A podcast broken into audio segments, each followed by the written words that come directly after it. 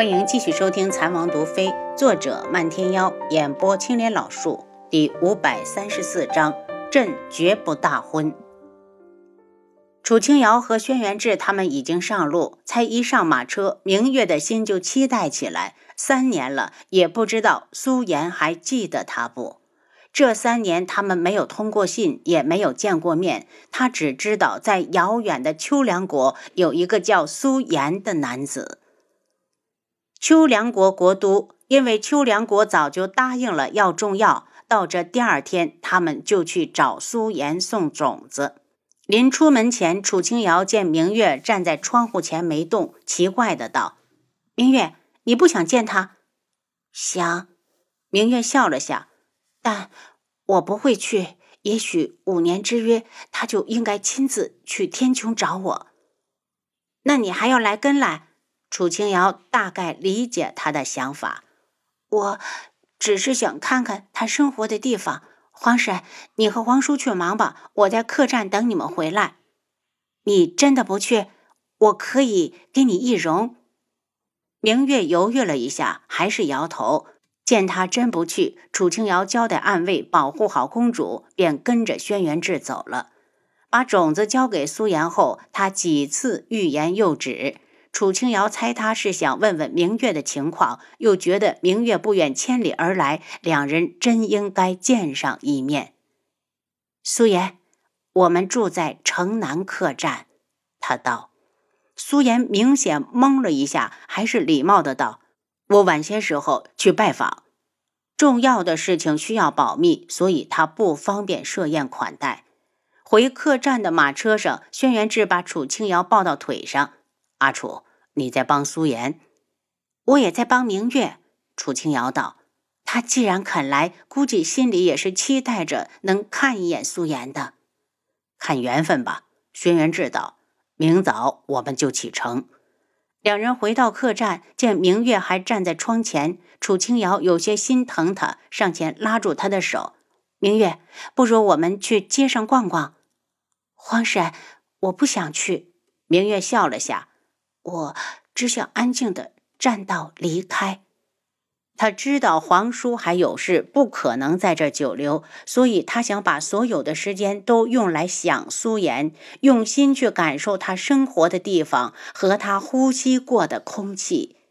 在父皇还是皇上时，他就一门心思的想要逃离皇宫，到遥远的地方去。如今他来了，心却平静如水，没有对天穹的不舍，也没有对这里的期待。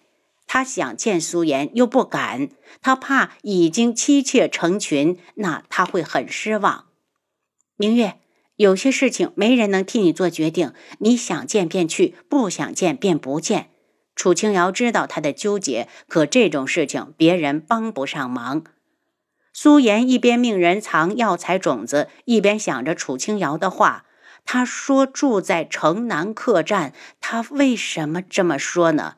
难道他有话要对自己说？会不会是关于明月的？刚才因为智王在场，他不方便说。他越想越觉得是这样。等种子一藏好，立刻飞奔向城南客栈。听说秋凉国太子来求见王妃，七绝打量了他几眼，指了指明月的房间，一句话没说就走了。苏颜理了理衣袖，快步向房门走去。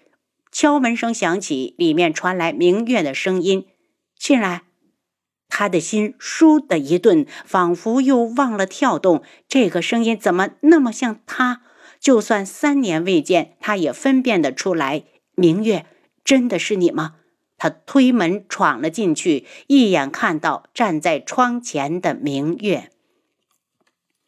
明月也同时看到了他。他难以置信地转过身，手轻扶住胸口，觉得有什么东西像要从喉咙里跳出来一般。“明月，你来了。”苏颜震惊地看着他，他点头，眼中眸光亮晶。“苏颜，你怎么来了？”苏颜冲过来，直接把他揉进怀里。“明月，你个狠心的丫头，来了也不通知我。”如果不是智王妃提醒，他们就这样错过了。“我再等5年之约。宁月脸颊红得像要滴血，挣扎了一下，却被他抱得更加用力。你放开我！他想到皇叔就在客栈，明月有些尴尬。苏妍也想到了智王，贪恋的看了他几眼，才放手。明月，你放心，再有2年，我一定十里红妆去娶你。苏妍眼中是相见的喜悦，深情地凝望着他。明月红着脸，我们去街上走走吧，这里毕竟是客栈，他怕皇叔不高兴。我去和王爷说。苏妍去找轩辕志，问到王爷的房间，他刚要敲门，房门就被人从里面推开，出来的人是智王妃。王妃，明月公主好不容易来一趟秋凉国，我想带她去见识一下这里的风土人情，他想利用这个机会让明月喜欢上这里。去吧，记得把人送回来。楚清瑶道。多谢王妃。等他们走后，轩辕志瞪着他，阿楚，好人都让你做了。你呀，就是嘴硬心软，若是不想成全他们，把明月带过来干嘛？你想想，以后如果她真的嫁了过来，就要一个人待在这陌生的地方，忍受着思乡之苦。对她好一点，远嫁的女儿以后就是孤军作战。不知道是不是错觉，轩辕志在他眼中好像看到了一丝无奈和悲伤，他心一疼，把他揽进怀里。阿楚，就算有一天我死了，我也不会让你孤军作战，我会给你铺好后路。他的手滑向他的小腹，忽然很想让他生个孩子，那是他和他的血脉的延续。许久，他在心里苦笑，若他死了，阿楚还可以找更好的，何苦用一个孩子拴住他？月亮升起来时，星星眨着眼睛告诉人们，白天结束后，夜晚已经来临。有时之后，七杀从外面进来。王爷，公主和苏妍正坐在太子府的屋顶看星星。轩辕志没说话，楚清瑶挥了下手，远点看着，别出事就好。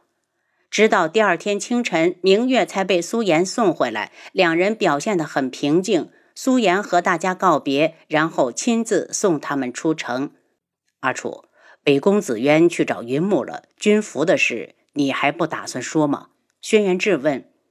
那你安排一下接下来的行程，然后顺道去找云母。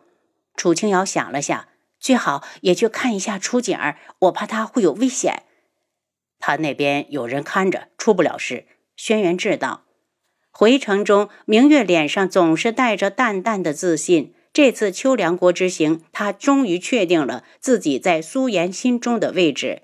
他的太子府空荡荡的，除了下人，连一个女人都没有。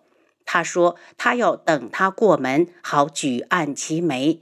他笑，等5年之期，定与君相随。路过的小国一听说天穹派人来送药材种子了，个个欢天喜地，各种保证一定要把药材种到人迹罕至的地区，就算被人发现也绝不出卖天穹。苍隼国，宇文景睿再次找上北宫树环。太子还不打算与我合作？想，但你要拿出诚意，帮我找到楚锦儿。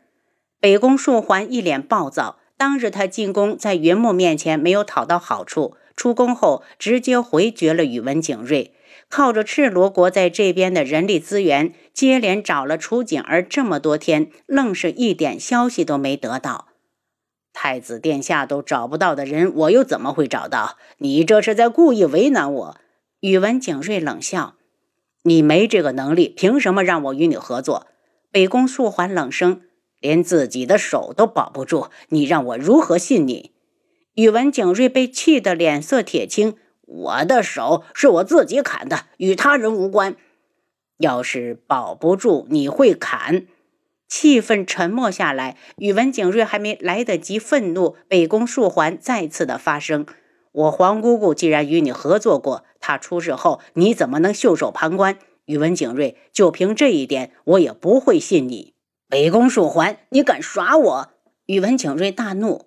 北宫树桓冷笑，只要我擒下你，用你来换我黄姑姑的下落，你说宇文云木会不会答应？”宇文景睿脸色一变：“你怎么敢？本宫有何不敢？”北宫树环神情冷漠地下着命令：“动手！”话落，四周立刻出现20-30名黑衣侍者，这些人一出现就向着宇文景睿扑过去。宇文景睿冷笑，要不是他早有准备，今日非死不可。他用唯一的一只手不停地从腰间往出掏毒粉，生生从这些侍者中开出一条生路，逃之夭夭了。见他逃了，北宫树环一脸失望，他没有原地停留，立刻带着人离开。宫中，国师急匆匆地来见云木。皇上，北宫树环还想要擒下宇文景睿，却让他逃跑了，真是可惜。朕亲自出宫去抓他。宇文云木想到了死去的父皇，如今他已经稳定了朝堂，也是时候找宇文景睿算账了。皇上万万不可！国师大急，不如把他交给微臣。云木看着他，那今日国师为何不出手？臣原本是想坐山观虎斗的，没想到北宫树环撤得这么快，宇文景睿一逃，他也走了。国师一脸惋惜。云木点点头，那就麻烦国师了。皇上，这些事情自有臣去分担，但后宫之事，皇上也该想想了。后位不能一直空悬，后宫也不能一直空着。您是真龙天子，延续子嗣可是件大事。国师，你明知道朕，皇上，臣不敢反对贺兰郡主为后，但绝不可以为了他一人虚设后宫。父皇尸骨未寒，大仇未报，朕不考虑这些。云木冷着脸，就算将来，朕也只取一人，只立一人为后。国师，你若是怕得罪昆仑镜，在与镜主决战之前，朕绝不大婚。您刚才收听的是《蚕王毒妃》，作者漫天妖，演播青莲老树。